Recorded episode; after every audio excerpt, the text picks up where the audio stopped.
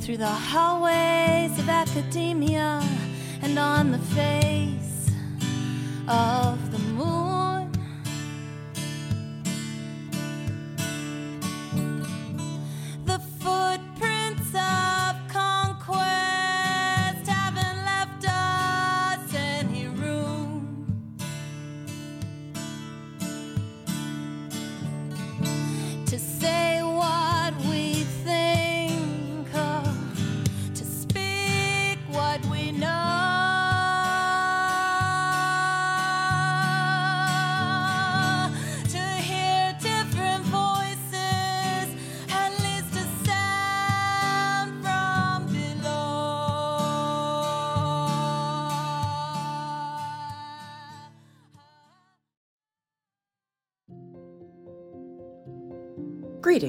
and welcome to the 55th edition podcast of Women's Liberation Radio News for this Thursday, November 5th, 2020.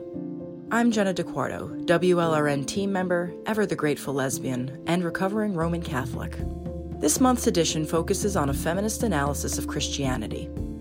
Listener Chris Wind sent us several of her recordings from the 1980s of feminist sound collages that inspired us to create this podcast. Later on, we'll play you the full recording of her piece, I Am Eve, to begin our discussion of this topic. We'll also hear an in house interview Thistle did with WLRN's Danny Whitaker about her Christian upbringing and where she feels the Venn diagram of patriarchal religion and transgender ideology overlap. Finally, Sekhmet Shiawal brings us to the end of the program with her commentary on the subject and why so many women find Christianity appealing and compelling. The team at WLRN produces a monthly radio broadcast to break the sound barrier women are blocked by under the status quo rule of men. This blocking of women's discourse we see in all sectors of society, be they conservative, liberal, mainstream, progressive, or radical. The thread that runs through all of American politics, except for separatist feminism, is male dominance and entitlement in all spheres. To start off today's edition, here's Emily Ann Lorenzen with women's news from around the globe for this Thursday, November 5th, 2020.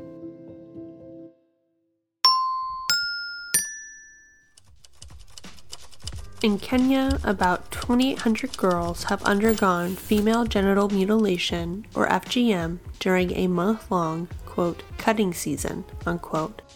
FGM is illegal in Kenya, but the practice has gone underground, and amid the COVID 19 lockdowns, families can engage in cutting without worrying about being caught.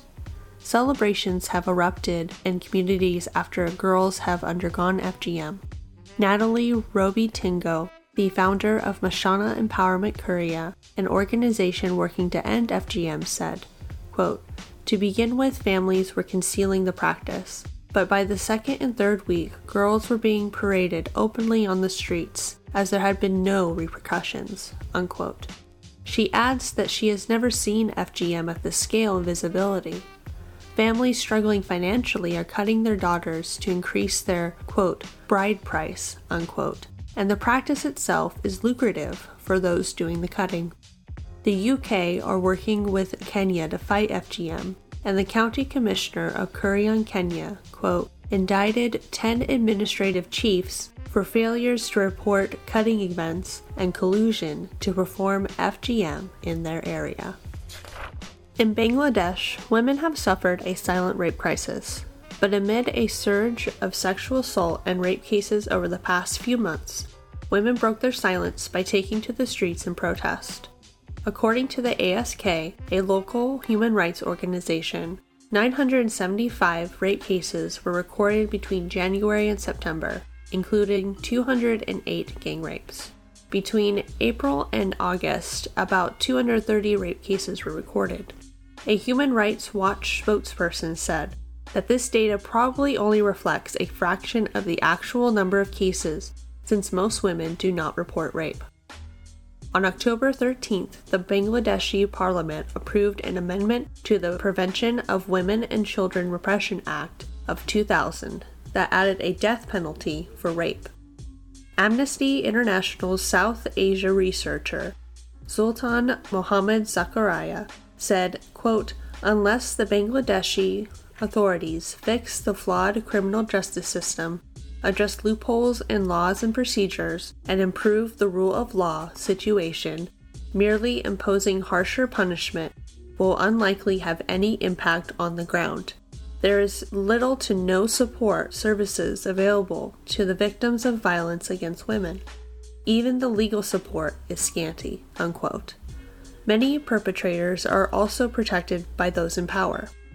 With low reporting and conviction rates, women's rights activists in Bangladesh want the government to take meaningful action to combat sexual violence and to support its survivors.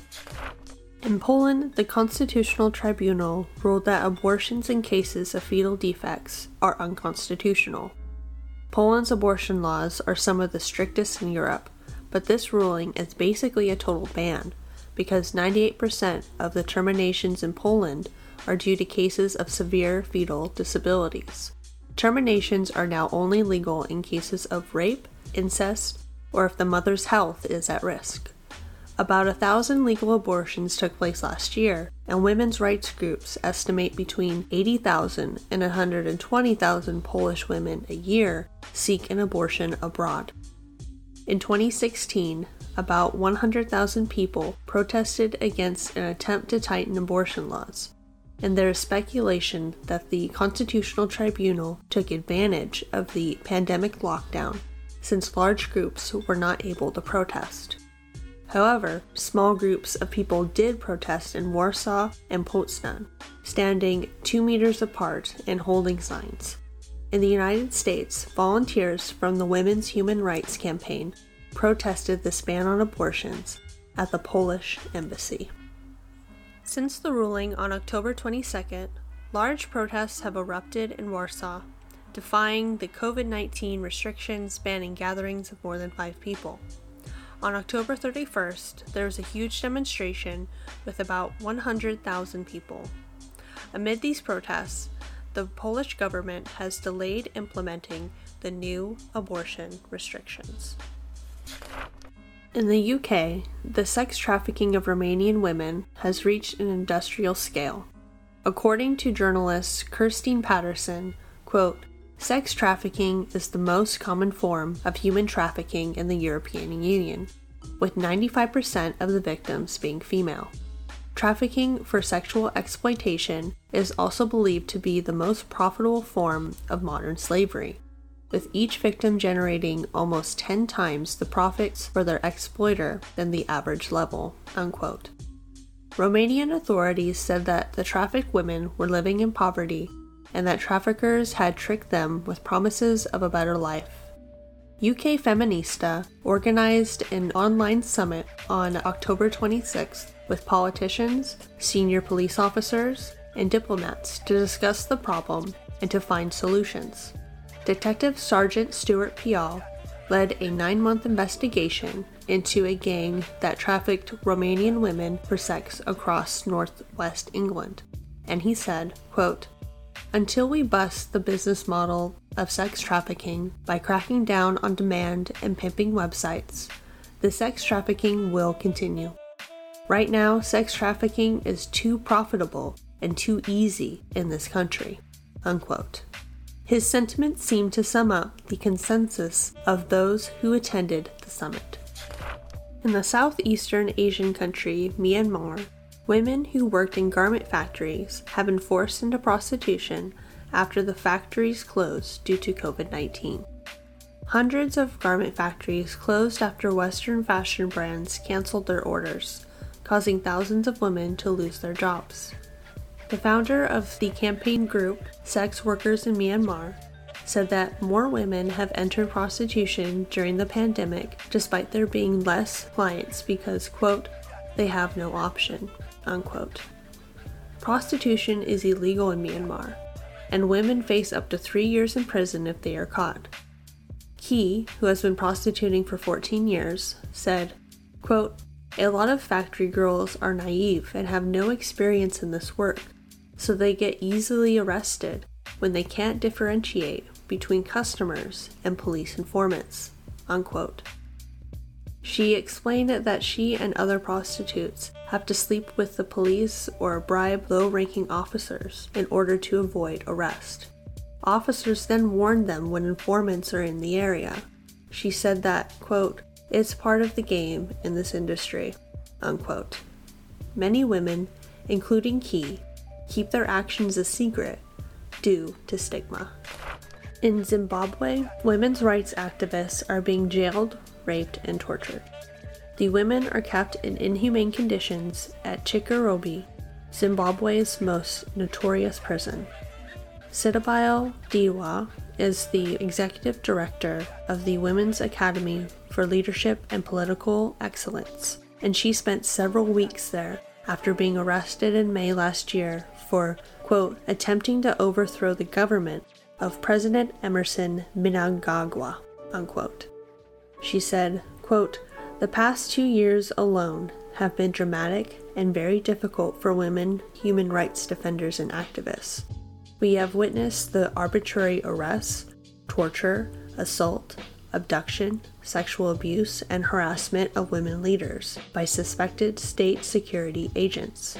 The COVID 19 pandemic has also not made life easier for women, as the government has taken advantage of the restrictions to clamp down on women who dare challenge the abuses and state excesses. Unquote.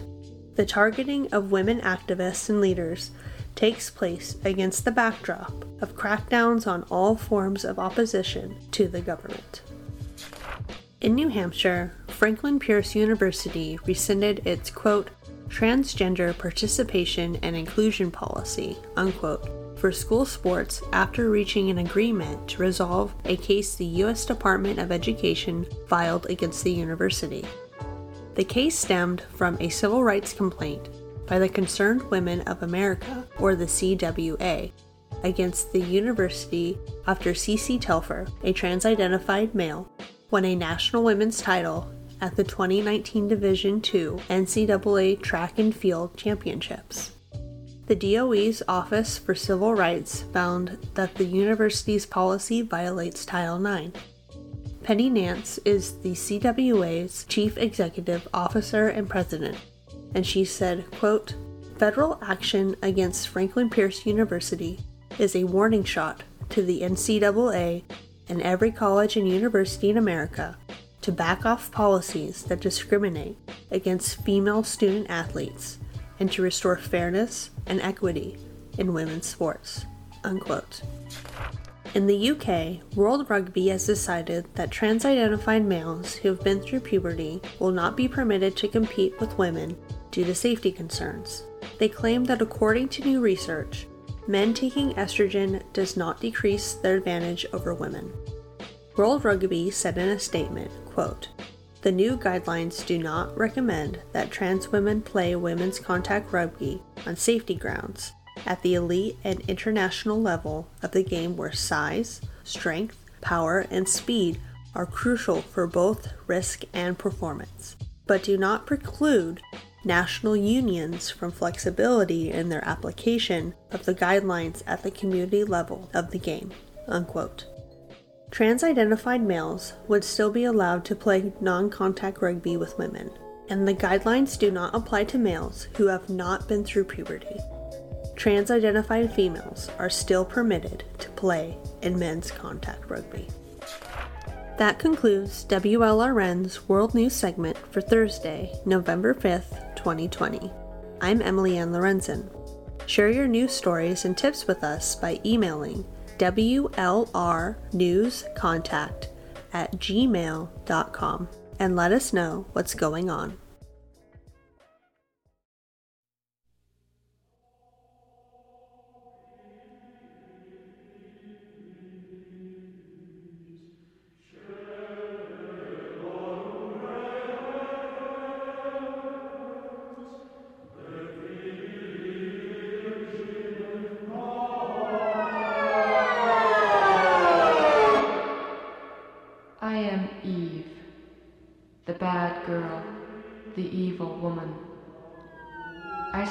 Accused and sentenced without a trial for life.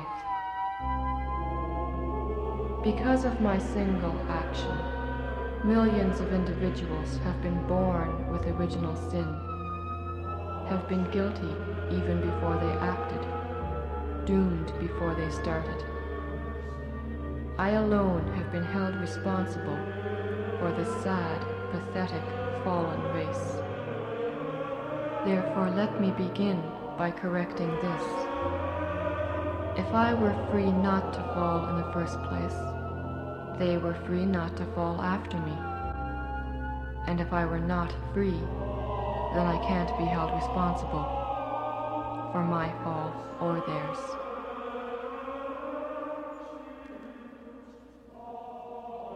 Now, let us further examine the charges. Let us correctly define that action.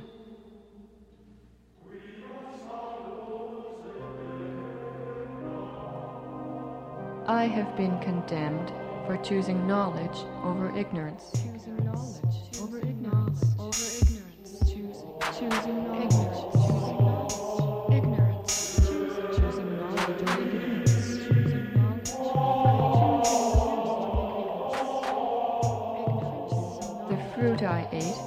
came from the tree of the knowledge of good and evil.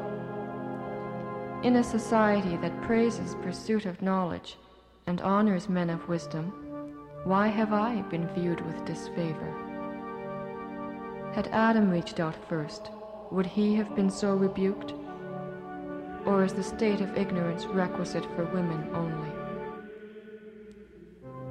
Histories pass on, Socrates.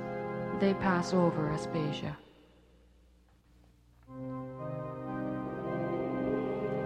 In the same vein, I chose experience over innocence.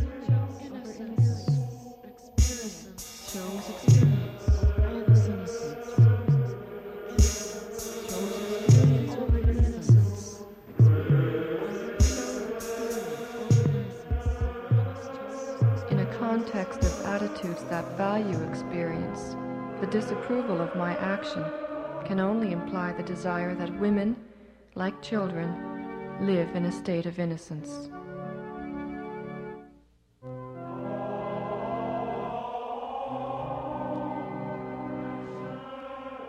I have also been condemned for disobedience. Condemned for disobedience. Condemned, condemned, disobedience. Condemned. Disobedience. Condemned for disobedience. Condemned for disobedience.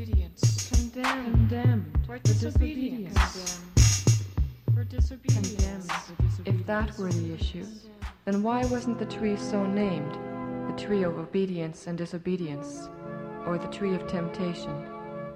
By naming it what it was not, God either deliberately tempted me or deliberately deceived me. And he should be judged, not I.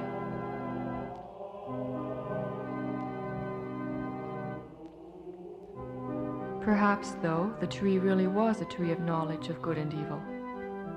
In that case, one should wonder what insecurities led God to prefer obedience over knowledge. Indeed, one should wonder why he went so far as to forbid knowledge. The reason is evident in Genesis. He didn't want us to equal him. He sent us out of Eden to prevent our eating from the tree of life, because already we were as wise as he for having eaten from the tree of the knowledge of good and evil. And if we had made it to the tree of life before he found us, we would have been immortal as well. We would have been as godly as he. We would have been as godly as godly as he. We would have been as godly as godly as he. We would have been as godly as he. We would have been as godly. We would have been as godly as he. And that takes us onward. For counted among my sins is that of pride. Considering that later, through his Son, God commands us to follow in his footsteps, I find the label of pride odd for the action that would do just that make me like God. Furthermore, I find it odd to be condemned for being like God, when after all, he created us in his image and God certainly is proud. To create us in His image can be called narcissistic, and to prefer us to spend our time admiring Him rather than learning about Him is equally evidential of pride. As an aside, I would think that my knowledge would increase my admiration.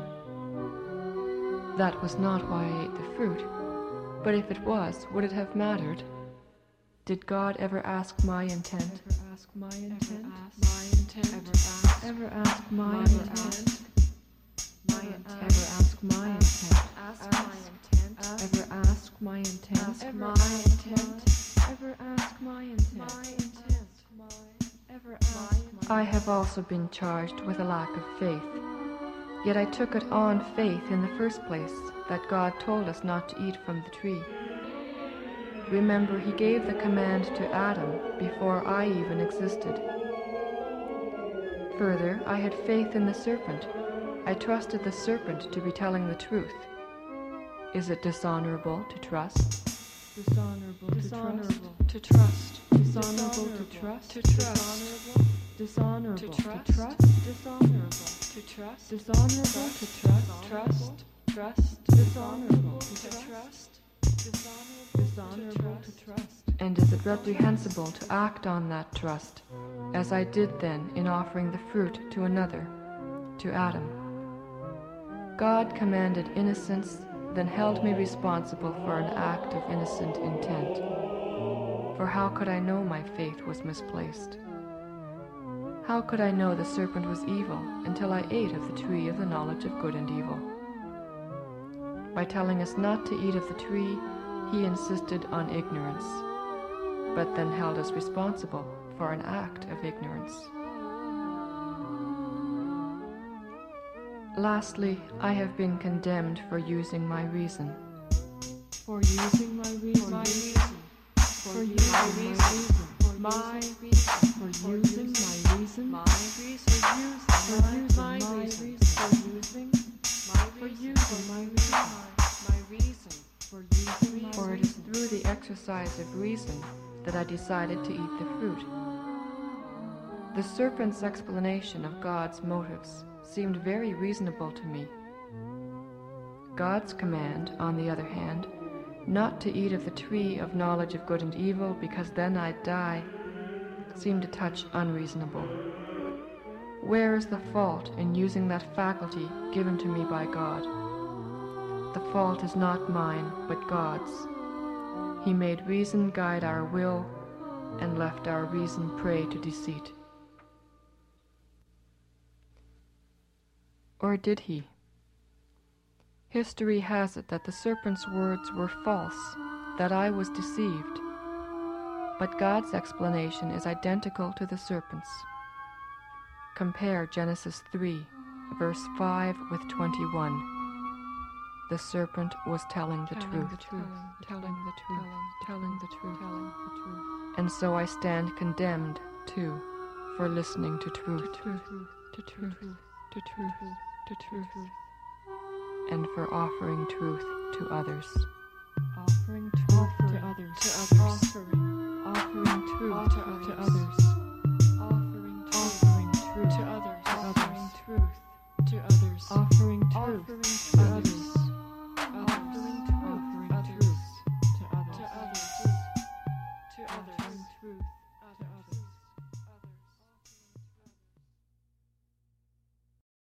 That was Chris Wind, WLRN listener who reached out to us with her sound collage called I Am Eve that she recorded in 1987 when the U.S. feminist movement was at a particularly strong point.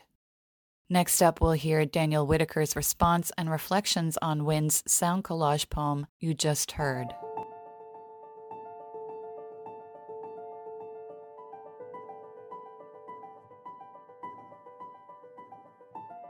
When you grow up enveloped in religion, with Christianity as your only available path of thinking, it can take decades to change your relationship with the ideology you've been fed from birth.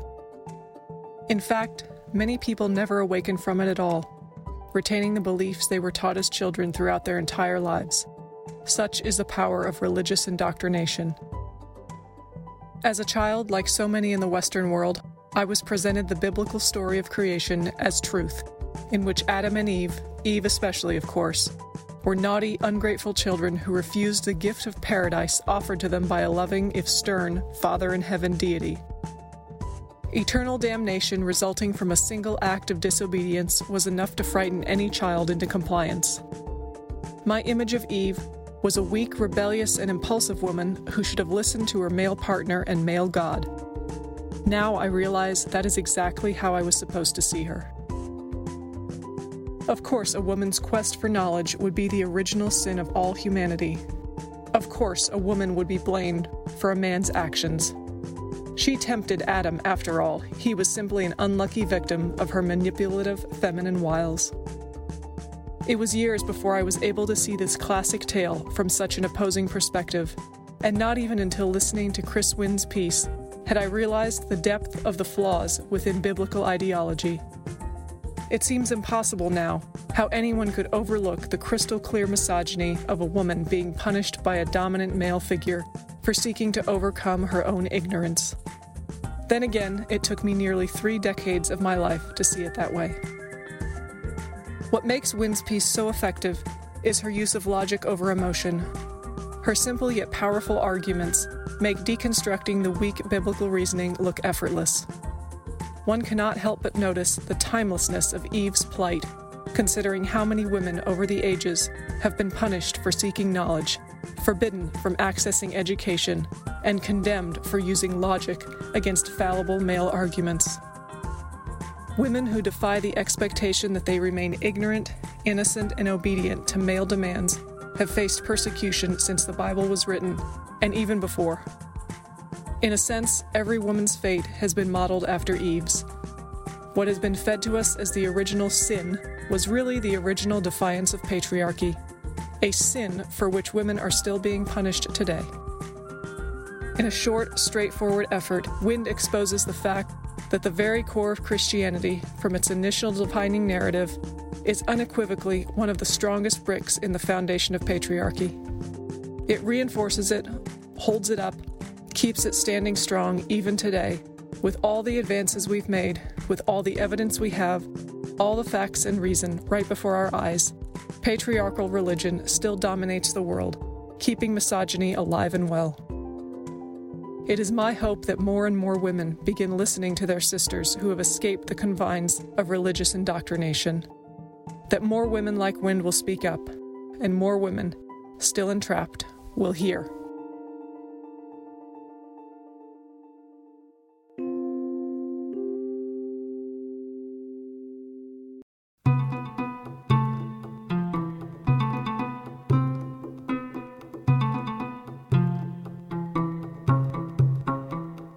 Fall.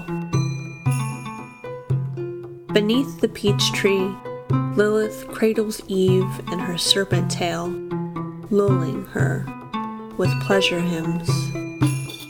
Lilith's smooth scales soothe Eve's memory of her original lover, the serpent phallus squashed by Adam's boredom with beasts. Lilith massages Eve's devil's teat Eve moans and bites Lilith's peach, juice dripping down her breast through shallow breaths. Lilith makes Eve reach death, revealing that she does not need the tree of knowledge. Lilith and Eve leave Eden, while Adam weeps into wool. That was my original poem, The Great Fall. Next up, hear an interview Thistle did with WLRN's Danny Whitaker about being brought up Christian and how feminist analysis continues to liberate her from her strict Christian upbringing. All right, so I've got Donnie Whitaker on the line. How are you today, Donnie? I'm doing well. How about you, Thistle? I'm doing well. I'm excited to talk with you about Christianity and your experience of Christianity when you were growing up and your discovery of feminism and how it helped you make a decision to not stay in the church and not continue with your Christianity. Yeah, yeah, there was there were many years, many years of crazy. Talk about it. What what was crazy about growing up Christian? Well, honestly, I, I, think what's most disturbing is that at, the time, growing up throughout my whole childhood, it, it wasn't crazy. It was all I knew. Um, and I, I know my experience is maybe more typical for the more you know, people who grew up in more fundamentalist environments, maybe not so much the liberal Christians, you know, that you've seen more of in the past few decades. Um, but our church was very, wouldn't quite classify it as a cult, but it was very much sort of borderline cultish in its behavior. I mean, it was, you know, the women weren't allowed to, you know, cut their hair for a while or wear makeup or things like that. Um, so it was very, very controlling in that way. Um, and it was it was very elitist. So the idea was, and of course this is pretty common in any religious ideology, is that you know you think you have the you're the only ones with the real truth, and all the other religions and you know atheists and pagans and everyone else is just misguided, you know, by Satan. to you know blinded from the from the real truth so when when you grow up with that and um you know, all of my friends were pretty much in the church. So there was really no exposure to any other idea. And this is, you know, before the internet and, you know, I didn't wasn't out able to watch a lot of TV and had very few friends outside the church and all of that was very all those interactions were very controlled. So I think when when you grow up with just a singular perspective without even the idea that there could be any other valid alternative ways of looking at anything that's that's kind of hard to get out of um yeah it just yeah it takes it takes a lot of practice and a lot of self-education so what got you out of it um it was it was honestly very gradual um you know when i became a teenager i was sort of typical in the sense of wanting to sort of distance myself from my parents and their old fashioned ideas. I mean, I stopped going to church when I was 14, um, which, you know, there had been a lot of changes in our church. So our, our parents were a little disillusioned with the church at that point anyway. So they didn't. They didn't give me too much of a hard time about no longer going to church, um, you know, because they were kind of looking at different church options at that point too. So I kind of, you know, that was kind of the first step. Um, and then in my late teens, when I realized, you know, I was same-sex attracted, that kind of was was the second step. Um, but even at that point, you know, I was still, I kind of reconciled that, you know, with my beliefs by, you know, this more contemporary idea of like, you know, Jesus is this loving, accepting father figure. So, you know, it's okay to be gay because, you know, Jesus is part of the New Testament and things are more accepted, you know, where you kind of just do that Christian thing where you just forget that the Old Testament exists. hmm. So um, yeah, but it wasn't it wasn't actually until um, college where I took a, a, world literature class and we were studying mythology, which in my mind at the time was you know you think of Greek mythology or you think of you know old-fashioned religions from other cultures, and it wasn't until starting to study that that I began to see that Christianity was really just another myth. I mean, from every other perspective, everyone in the non-Western world, we were they saw us, you know, Christianity as a myth, the way that we might look at old Greek myths and Roman myths. So that was kind of the big step into stepping stepping outside of Christianity and seeing that there was really no basis in reality for what I'd been taught. And I think that mm-hmm. was kind of the, the the big leap that kind of led me out. And what role did feminism play, especially considering that Christianity, like a lot of other world religions, is a male-dominated religion? Um, did did feminism play a role in you deciding to leave the church too? I think in the in the background at the time that that was part of it. Um, I mean, obviously on kind of a, a surface level, I recognize that Christianity was not a you know feminist friendly ideology or religion, but honestly, I, I feel like um, getting out of of religion was more my stepping stone in, into feminist fem, feminism, um, because once I started reading more about religion and reading critique of religion and um, it made me more aware of what was going on in, in liberal feminism and sort of liberal ideology in general which was this sort of broad acceptance of different religious practices, like especially in Islam, with you know, we had all these women out there, you know, young women calling themselves feminist and then claiming that, you know, wearing hijab is an empowering choice. And it was kind of that's what kind of actually led me into radical feminism is this path through religion and realizing that actually the people who, you know, are claiming to be what I'm supposed to be, which is, you know, left wing liberal, they're actually saying these things that, that don't make any sense to me from a feminist standpoint. And that was kind of what led me in that direction. Mm-hmm. What kind of feminist analysis do you have of Christianity?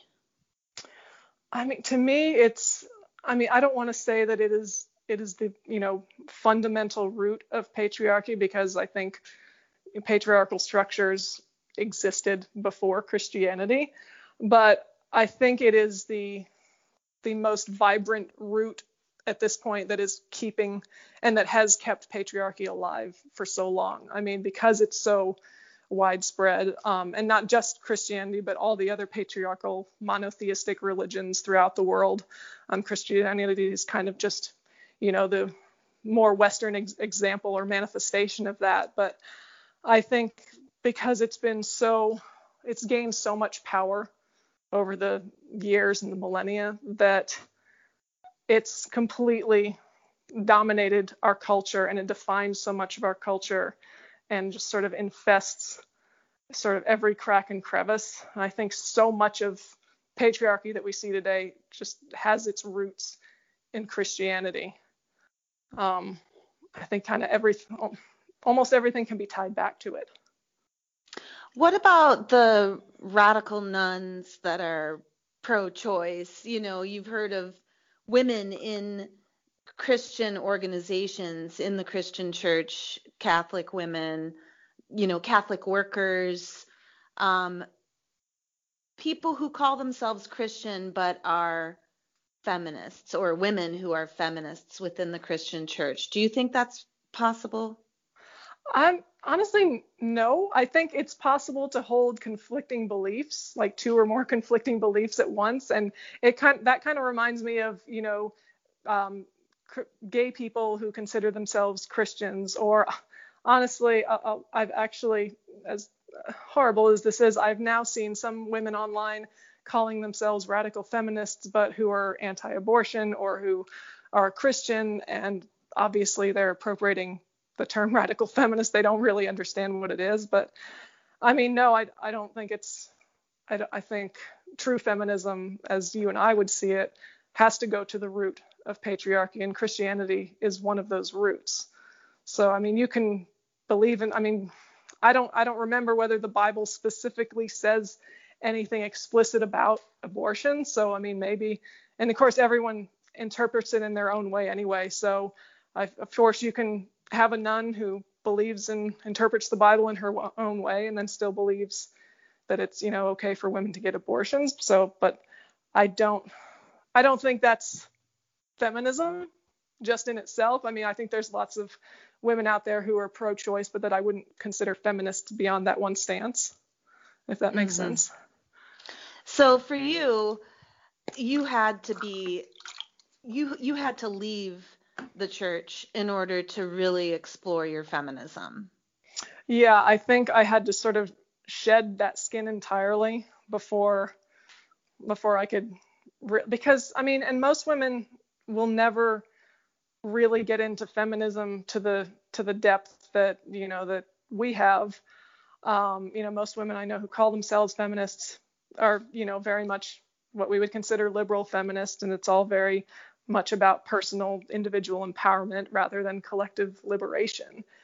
So I think I think you definitely abandoning religion if that was something you you were you know that was part of you growing up I think that's kind of a, a prerequisite for coming into feminism or you know for some people it happens simultaneously or something like that but I abandoning I religion can, altogether well, at least the the type of religion we're talking about. Patriarchal religions, because right, there are right. lots of feminists who practice goddess worship and you know um, Dianic paganism, which is a mm. women only practice of paganism that's feminist. Right, right. No, I'm specifically thinking like along the lines of Christianity, Judaism, Islam. Um, mm-hmm. Yeah, all the patriarchal ones.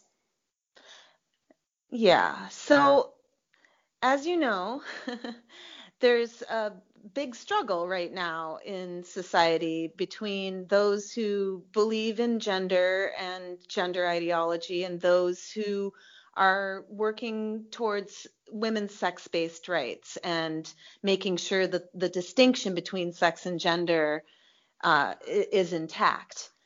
What do you think Christianity or patriarchal religion has in common with how we're seeing transgenderism manifest in our society? Well, first and foremost, the trans activism is dominated by men. I mean, it's, you know, we don't, when you look at the trans activist movement, I, I can't even think of a single trans identified female, you know, who would consider themselves a trans man. I, can't even think of one off the top of my head who is dominant in the movement in their what they call activism. I mean, that's the first that's definitely the first comparison I would make is it's it's still patriarchal. Like it's just another form of patriarchy under a, a different name, under a different lens, a different label. It's got new wrapping. But I think that's that's the first clue and the fact that the ideas they're presenting they're presenting them with such passionate um, I guess this sort of this dogmatic idea because that's the only way that they can I think get anyone to subscribe to it is by being so dogmatic about it, which honestly I think is the only way that um, religions like Christianity have flourished, is because the ideas are not their faith, they're faith based. They're not based in reality, they're not based in science, they're not based in common sense. It's all this personal fantasy. And to get people to to buy into that, you have to be very dogmatic about it and very aggressive. And that's exactly what we're seeing from them. Mm-hmm. And then looking back at my own background uh, in Christianity, it's like there's a conversion experience that happens. You know how um, when I was growing up, uh, there was a fundamentalist Christian group at my high school, they would come into the high school and try to recruit us to go to this program after school called Campus Life. And they were trying to convert us to Christianity. And the way you would be converted would be by accepting Jesus Christ as your personal Lord and Savior and going through a ritual and like renouncing um, thing, things and behaviors that you had done before. And now you were best friends with God and Jesus and moving forward on this new path and you were converted. And mm-hmm. I feel like with transgenderism, it's similar. It's like you get converted to being trans, you know? Yeah, and it's very much, and the fact that they, you know, these grown adult men primarily are going after young children, trying to convince them that their you know insecurities over their own bodies their disillusionment with you know gender roles they're they're exploiting that and using that to lure them into this i mean essentially i would consider it a cult based especially based on the way that they treat people when they're in inside um, which is that you you know you have to think a certain way you have to use certain language you have to distance yourself from everyone who doesn't agree with the, with the group think, which is very much very similar to the fundamentalist Christian, you know, sects that like like the one I grew up in, um, and especially the way that they treat people who leave, you know, detransitioners. Um, it's very similar to, to what I witnessed when someone would would leave our church. You know, we talked about them as if they had just, you know, they were just this sort of stain on the church and we never spoke to them again. We never associated with them again. And we just considered them to be you know oh they were misguided they were led astray. And it seems very much like that's how they treat detransitioners. Um, they want nothing to do with them. They try to silence them from speaking out which is you see that a lot in like um, like scientology. I mean that's that's some really scary stuff when someone tries to leave Scientology. I mean, I've heard some some really crazy stories, you know, up to the point of, you know, them going after people and murdering them. So hmm. it's yeah. All right, so we're talking about two different patriarchal cults basically. There's transgenderism and there's Christianity.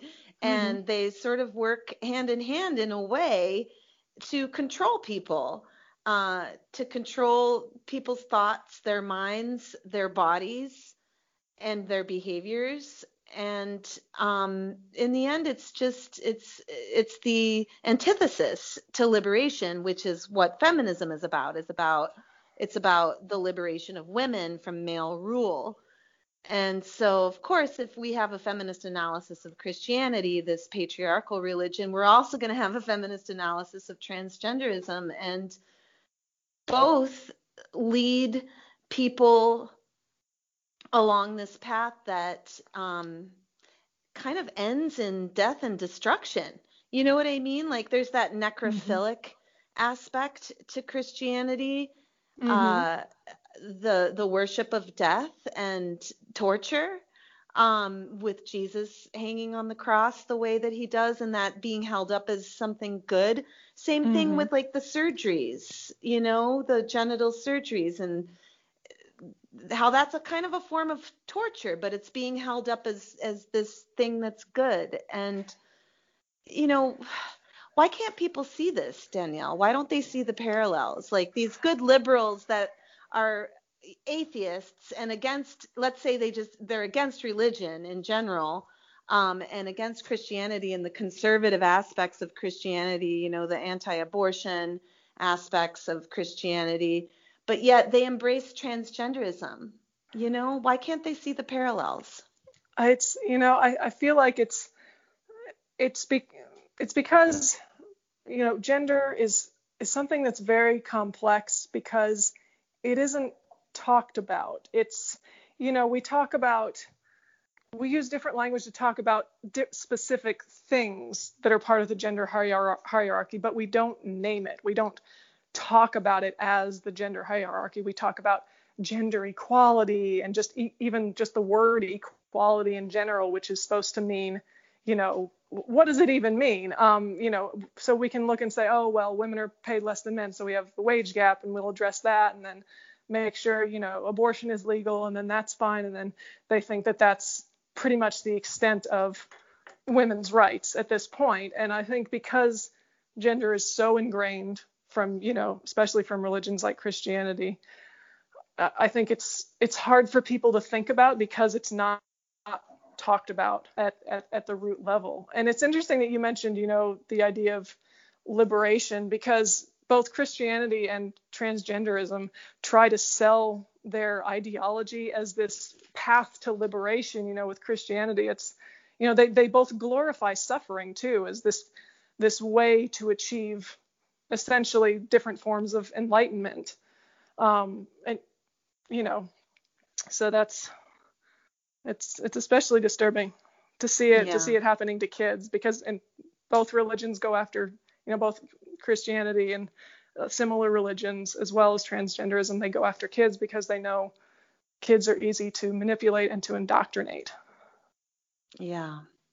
And you know the trans idea of you know liberation is you have to do all this stuff and think a certain way and do this to your body and you know and and, and then you can be your authentic self and it's kind of like we're sold that idea with christianity too where you know you follow this path and you then you have true freedom through jesus and it's just it's really a pretty blatant lie because it's all just a trap yeah yeah so you know patriarchy is the religion that reigns supreme in the world and manifests itself through all of these other all of these ideologies like mm-hmm. Christianity, mm-hmm. like Islam, like transgenderism, but really it's like patriarchy itself is the problem and is the the rule of of the land of of the whole world. Yeah. So it's wonderful to be able to band together with women like you, Danielle, and to talk about it to unpack it, to analyze it, and to contribute to a grassroots movement. So thank you so much for sharing your thoughts with me today. Yes, thank you.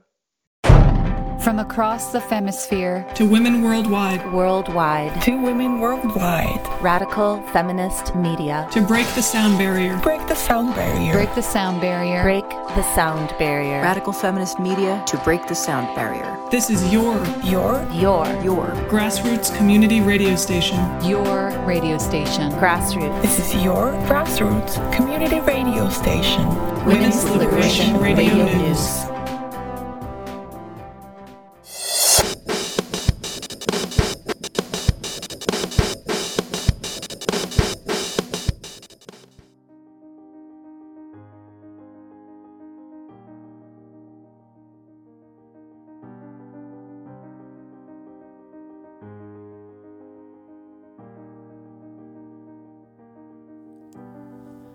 Christianity has been shaping the lives of women and girls for over 2,000 years now.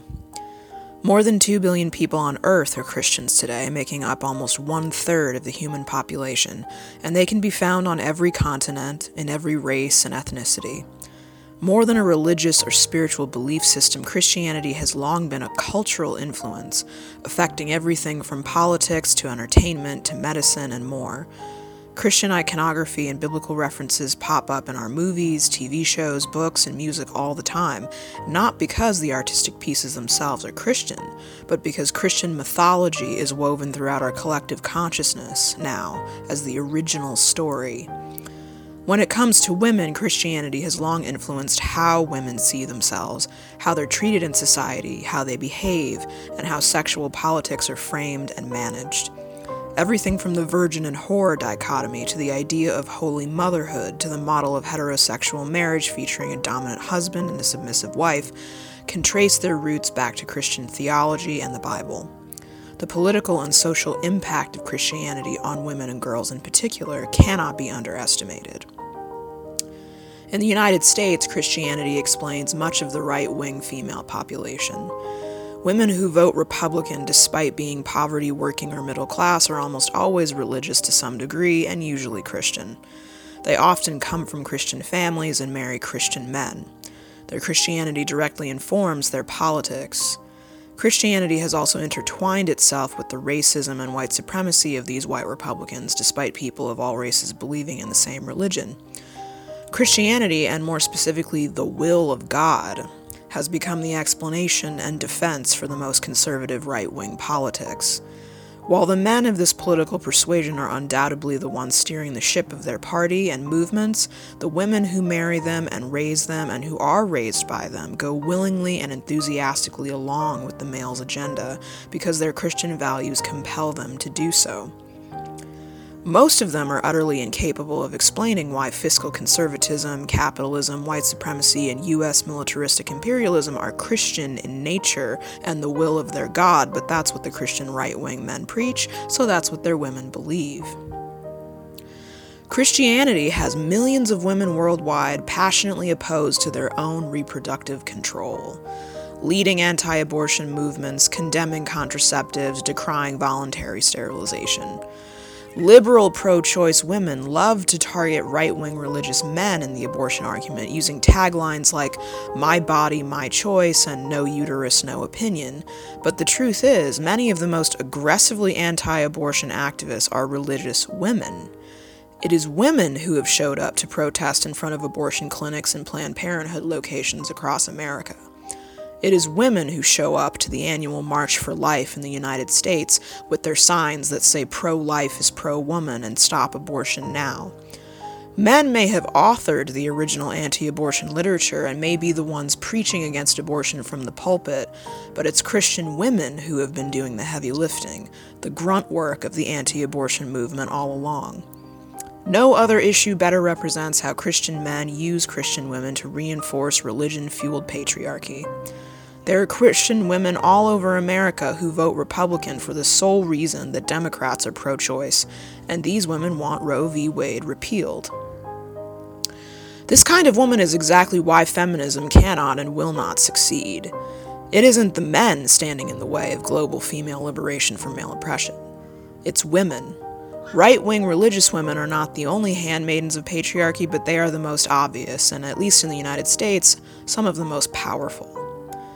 The Christian, politically conservative woman who serves as a pillar for her man's power in society is the perfect example of how patriarchy turns women against ourselves simply through brainwashing. The Christian right woman is not a helpless victim being coerced by the men in her community. She may be their pawn, but she has agency. She reinforces male power in the church and in secular society because she genuinely believes it's the right thing to do. It's not enough to criticize patriarchal religion and the women who buy into it. We have to analyze why so many women around the world are genuinely invested in these religions as the truth, despite the religion's shameless misogyny and sexism and all of the abuse women and girls experience at the hands of men in their churches. Christianity is like any other male invented, male centric, male supremacist religion. It offers women the illusion of control, justice, meaning, and hope. This is a highly seductive cocktail, even without the added benefits of community and familial approval that religious belief and participation offer. Christianity allows women to believe they can control, to some extent, the course of their lives through following Christianity's rules. Religion operates on the same basic system of reward and punishment that patriarchy itself uses. If you think and behave the way the male god wants, he will be good to you. If you disobey and reject him, he will punish you. Ultimately, this system of punishment and reward is carried out by the men of the church in the only ways women can actually measure it. Whatever Christian women consider God's rewards and punishment are purely speculative. A Christian woman can tell herself that if she successfully lives a moral life according to her religion's doctrine, she can affect her experience in a positive way. Whereas if she lives immorally, according to Christianity, God will punish her sooner or later. In order to avoid God's punishment, which the Christian woman can see as any negative thing that happens to her, all she has to do is follow the rules laid out in the Bible and at her church. This view of life appeals to certain personality types that crave submission to authority. Rules make order out of chaos. Without rules, there is only freedom, and that scares women who want a male leader to follow who can tell them the right way and the wrong way to be. Most women have a genuine desire to be good people, and for the Christian woman, the concept of goodness is inextricably linked with Christian morality. She cannot be a good person if she is not obedient to Christian rules, nor can anybody else, for that matter. Because she follows the rules of her Christian God, she is not only a good moral person, but someone far superior in character to all the non Christians of the world. In this sense, Christian living provides the woman with the opportunity to feel better than other people. It creates a social hierarchy in her mind and places her at the top of it. It feeds her ego. Christianity gives women a way to explain their own suffering and the suffering of others to themselves using religious logic. Christian women often spout religious truisms like, everything happens for a reason, and God has a plan, or God works in mysterious ways, which on the surface sound like simple dismissals that allow women to not think too much or too hard about the bad things that happen to them.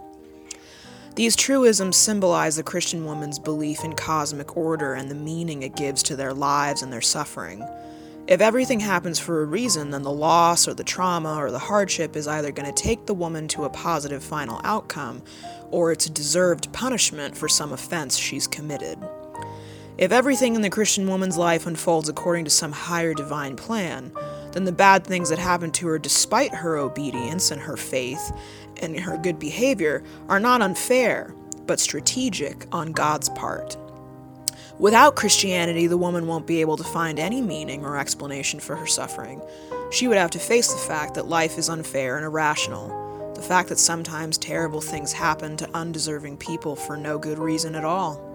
She would have to swallow the bitter pill that not only is much of her suffering undeserved, but it serves no greater good. It's meaningless.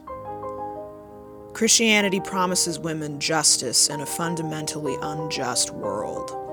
Evil men get away with their crimes against humanity, against women and girls in particular, all the time. Evil men succeed, get rich, enjoy fame and adulation, live long lives, and profit off the labor and struggle of people they have power over. There is very little justice. That could easily make any woman jaded, angry, and depressed, thinking that the bad guys really do get away with it in the end, while she herself suffers despite her best efforts to be a good person. But if she believes in the Christian God, she can console herself with the idea that God will either punish the bad guys in life or send them to hell for eternity in death. This is obviously a satisfying belief to have, especially when you're a woman who has no power to create justice in your own life.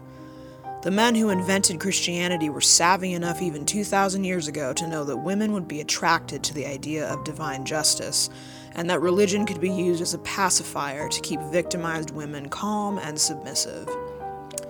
Vengeance is the Lord's, the Bible says meaning women should sit at home and let their all powerful, all knowing God punish the men who wrong them rather than try to avenge themselves. And if those men seem to get away with their crimes and sins in life, well, God will vindicate the women by punishing the men in death. For many women and girls, the only comfort they have in a life full of cruelty, injustice, and suffering is the idea that their all powerful paternal God will swoop in at the right moment and lift them out of misery, or else reward them for their obedience and loyalty with a heavenly afterlife. This idea is the one thing standing in between those women and utter despair. If there is no God, or if God is not the kind to interfere in human life, or if God does not have a system in place to determine who's rewarded and who's punished in death, then these women have no reason to hope that their suffering will ever end or improve, and no reason to comfort themselves with the thought of a heavenly afterlife. They are well aware of how little control they have over their lives, how little control we all have. And their belief in a God who rewards faith and obedience of His rules helps them live with that lack of control because they think He's controlling things for their own good. Ultimately, Christianity acts as a kind of sedative for women. It keeps them calm, positive, persistent, and obedient to the men in their lives. Most importantly, Christianity does what all men's violence, force, and intimidation can't so effectively do. It makes women willing handmaidens of conservative patriarchy. It motivates women to raise their children with the same conservative, pro male, anti female values that they themselves hold. Christianity makes women willingly submissive to men and therefore easy to control. Christianity captures the female psyche and holds it as far away from feminist consciousness as possible. As a religious belief system, it's in complete alignment with the most fundamental patriarchal agenda keeping women in heterosexual marriage and motherhood, cooperative with their husbands, and focused primarily on satisfying male needs.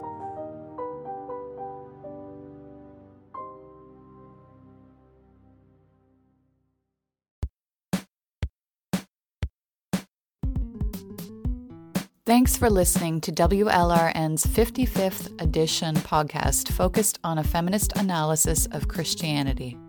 I'm April No. WLRN would like to thank our featured artist this month, Chris Wind, for sending us her work that inspired us to focus on the person of Eve in the Bible and the social significance of that figure in Christian myth. Thank you so much, Chris Wind, for your poem I Am Eve and for all the feminist performance art you created in the 1980s that still resonates with us today. If you like what you are hearing and would like to donate to the cause of feminist community radio, please visit our WordPress site and click on the donate button. Check out our merch tab to get a nice gift in exchange for your donation. In addition, if you are interested in joining our team, we are always looking for new volunteers to conduct interviews, write blog posts, post to our Facebook and other social media pages, and do other tasks to keep us moving forward as a collective of media activist women. This is Emily Ann Lorenzen, signing off for now. And I'm Sekhmet She-Owl. Thanks for tuning in. Next month, we will focus our program on women and animals. Our handcrafted podcasts always come out the first Thursday of the month, so look for our next edition on Thursday, December 3rd. If you'd like to receive our newsletter that notifies you when each podcast, music show, and interview are released, please sign up on the WLRN WordPress site. Stay radical. Thanks for listening. This is Jenna DeQuarto, WLRN's sound engineer and producer, signing off on another edition of WLRN's monthly handcrafted podcast. You can find us on Twitter, Facebook, Spinster, and SoundCloud, in addition to our WordPress site. Thanks for listening. We would love to hear from you, so please comment, like, and share widely.